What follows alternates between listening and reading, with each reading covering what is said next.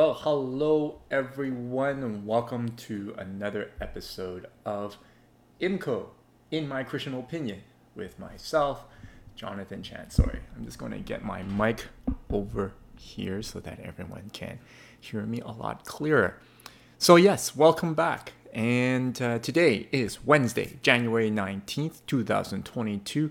And for those who are watching in the near future, yes, we are still in the midst of COVID restrictions and protocols, and hence I am stuck here at home doing my thing. And uh, but you know what? It's a blessing that I'm able to do that because many people cannot do the same. And uh, like my wife, who is currently needed at her work in her branch. So Welcome again to IMCO, In My Christian Opinion. What is it? For those who are just joined us uh, for the first time, it's providing my Christian opinion on what topped the news this past week. And so, today, looking back last week, what topped the news this past week? This guy, the number one world number world number one tennis player Novak Djokovic I don't even know if I pronounced his last name right. Now, uh, Novak Djokovic uh, decided in his own decision not to be vaccinated against COVID. And uh, he was about to play his 21st Grand Slam tournament in Australia for the Australian Open. Now, for those who don't know, Australia has a strict uh, protocol on COVID, meaning that you need and you must be vaccinated before you enter into the country. So, long story short, he was basically deported. He was told to leave. Thank you, but no thank you, Australia said. Go away because you're not vaccinated. Now, he's viewed, there's many views out there on the internet right now saying that he's a hero to some, especially to his fellow countrymen who believe that uh, he that they they thought that he had every right to make his own decisions and that Australia should be a loving neighbor. Yes, I quoted loving neighbor from an article that they should welcome him and that they should be tolerant and accommodate his decisions. Yet on the other side, some of the articles that I've read were just vehemently against him, saying that, you know, he's wrong and he should have been punished. And uh, similar to the president over in France, Emmanuel Macron, quoting that he wanted to make life miserable for the anti vaxxers. Well, they were saying that Australia had every right to make this guy's life miserable. And so some of the articles even went to the extent of saying that Australia demonized Novak Djokovic for his, uh, just telling him that he should be vaccinated. Uh, interesting enough, Rafael Nadal and Roger Federer both even said that this guy should be vaccinated. And so we have this uh, um, interesting thing where this guy is getting a lot of publicity and notably even caught my attention for that matter of just being this kind of semi martyr and but also at the same time being the enemy of the public the enemy of the state um, now, I am not going to divulge or extrapolate his decision making on not getting vaccinated because that's left for everyone to decide. However, I do believe being myself fully vaccinated, including with a booster shot, I think that being vaccinated is the right way to go. Uh, it has proven with medical and medical science and everything that you need to be vaccinated against this COVID to not only protect yourself, but to protect others. However, that's again my uh, uh, viewpoint as well, but I strongly am pretty sure that that viewpoint is the right viewpoint. Now, besides the point, uh, the most interesting though out of this whole um, all these articles that I've read was the idea about accommodation as a way to love your neighbor. Because again, like I said, like uh, some of the articles said that they should that Australia should love their neighbor by accommodating. In fact, Erin O'Toole, our conservative leader who is the leader of the opposition, I believe he's the leader of opposition. Maybe not because we're in a minority government right now. But he even said that though he is for vaccines, we should love our neighbors by accommodating their decisions. Okay, let's talk about that. Is loving our neighbor all about accommodation? Do we need to accommodate in order to love our neighbor? Or should we take another stance of saying, no, like, uh, and you should, you should get vaccinated. Oh, by the way, before we move on, let me show you a video clip that's uh, quite amusing because this is another route that you could take, that one could take in order to say, um, basically, that another person is completely wrong. And uh, here, I'll let you watch it. A little perspective. That, I'm just asking yeah. for a little perspective here. I'm not the only one fed up with these mask holes. In Mexico, Leonardo Schwebel, an anchor for Telediario Guadalajara, Mexico's news leader, has had just about enough. Ustedes, malditos antivacunas, bola de imbéciles, ya déjense de y por lo menos pónganse cubrebocas y dejen de estar fregando al mundo. Sí, tú, antivacunas, eres un imbécil, ponte el cubrebocas. ¡Ahí Okay, I don't think that that is necessarily loving your neighbor. Uh, yelling at people is not going to be helpful, right? And uh, so you could be accommodating, or you could be hostile.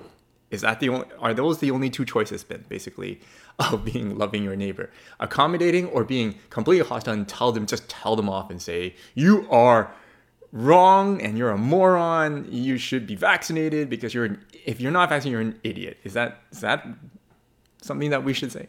so so interesting, right? Uh, so how do we and how should we love our neighbor? Though and when our neighbors may really are making wrong choices, like um, how are we supposed to communicate to our neighbors communicate to those who we love and those around us, those people we around us, to say that hey, their actions are not right and that their actions are hurting others. Should we accommodate their actions and just say, you know what, that's okay. You know, um, though you, you know, your actions may be hurtful to others, that's okay. Or should we go on the other route, like that the news anchor there, and just let him have it? So here are my takeaways about loving our neighbors versus accommodation. Love or accommodation. So, in a Christian sense, we have to tap into Jesus, right? Take a look at what Jesus did in the Bible.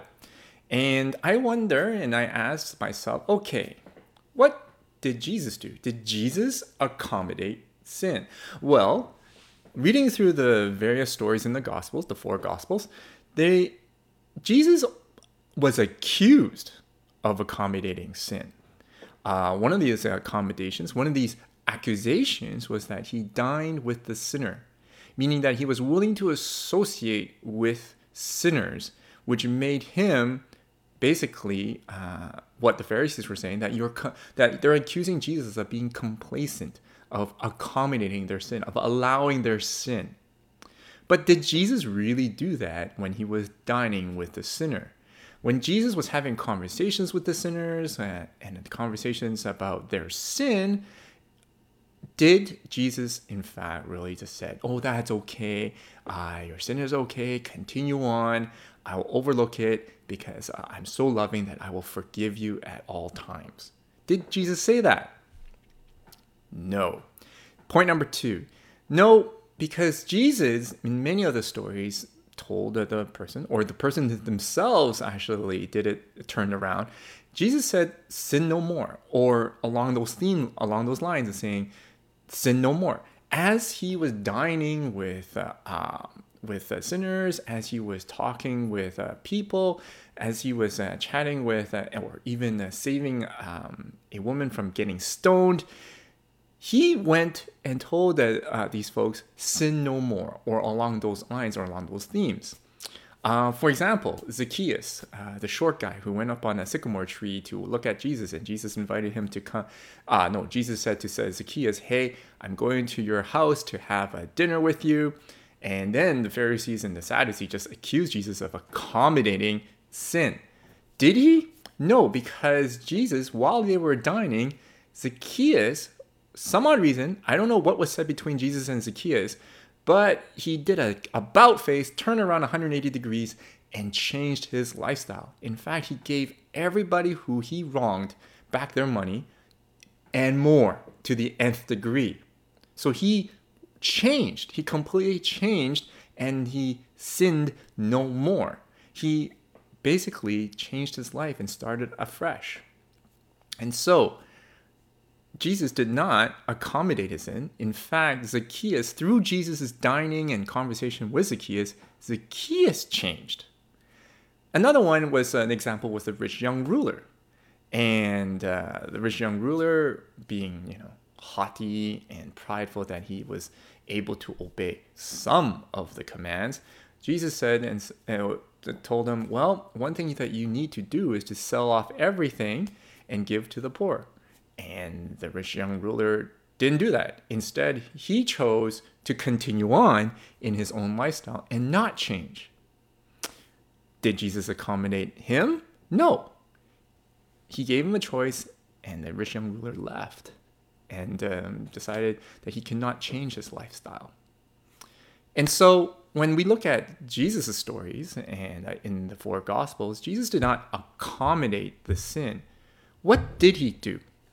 Well, he reached out to them. He found ways to reach to these individuals. He found ways to reach to them, to uh, have conversations with them, but also for the purpose, with a purpose of changing their lifestyle, whether change, whether they would be abandoning their sin or they change their lifestyle, change their habits, their patterns. There was a purpose in his discussions and his conversations with these people for the purpose of changing them. But most importantly, his conversations were relevant and were able to reach to them. I was reading an article in The Economist of a doctor, an emergency ER doctor, who, like, partly he was venting that there are so many anti vaxxers entering into the hospital really sick and uh, saying, and he's just baffled that, you know, why are you not getting vaccinated? And of course, many of these folks have many reasons uh, from various reasons. And he realized that during his time with them, that there's no point in lecturing, there's no point in berating them or scolding them like the news anchor that we saw. There's no point in doing any of that because the more we do that, the more pushback we get. And he said that the more pushback he got. In fact, he just was talking to a stone wall by that time. The more he lectured, the more the wall would get thicker and taller, and there was no possibility to reach them. However, he changed his mindset, he changed his tactic, he changed his way of approaching them. He instead of lecturing them and providing them with stats and data and to go against them, he actually got to their level and tried to reach to them in a way that they would understand. In other words, to incorporate their story in his conversation with them, to try to reach to them by using their language, their stories, their concerns, and their desires and needs.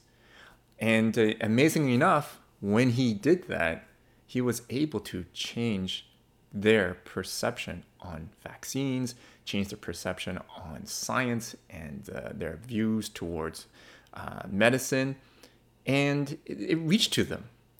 And so I think, uh, taking a, uh, a jump here, I think that Jesus did the same thing with Zacchaeus and with the many sinners that he encountered when he dined with him.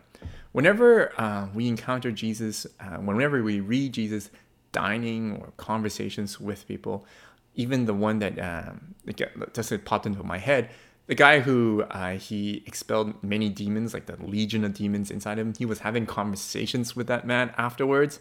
And that man went and then just completely changed his life, and everybody didn't even know or recognize him because he was a completely different person. I wonder, and I can safely assume, I think, in my opinion, that they don't really say it in the Gospels, but Jesus probably reached to them at their level. Reach to them by touching them in their stories, by reaching them and touching them in their language, and reaching them and touching them in their needs and desires, as opposed to lecturing them, pounding them with many verses and statistics and data. Instead of doing that, instead of berating them and scolding them, he gently just followed their story and managed to reach to them using their stories and convince them to change their ways and change their life away from sin. And so, did Jesus accommodate? No. Instead, he didn't accommodate, he reached to them. And I think that's how you love your neighbor. Um, uh, for Australia, for that case of Novak Djokovic, that one, uh, it's hard to say like uh, because this is a, like a country with these strict like, uh, restrictions. Novak Djokovic knew better. He shouldn't he shouldn't have entered into the country and tried to challenge them on this. Partly, I think it's just his pride that tried to challenge them. So, but we will not face those cases as individuals. I think you and I would probably face many cases just as in our close relationships with our loved ones. Whether it be vaccines or not, it could be any topic, right? When we see that our loved ones may be doing something that will lead into disaster, the best way is not to lecture them, not to provide data or statistics, and not to berate them and scold them like the news anchor. Because that wall is just going to go up, the wall is going to get thicker and taller. The best way to reach to them is not to also accommodate. We can't just overlook these things because that's also not a loving thing to do. But what we can do is reach out to them and reach out to them in the language that they can understand and also tap into the stories that they are invested in. So I included the passage here with Zacchaeus, but I'm not going to read it now because uh, some a lot of you can't have your internet access to internet. Just Google that passage of Luke 19, 6 to 10, and you could see uh, and read the story of Zacchaeus uh, for on your own. But that's it from me for another IMCO. I hope you found this IMCO helpful. Uh, it's my reflections on what happened this past week, on what topped the news. Till next week, hope you have a safe and blessed week.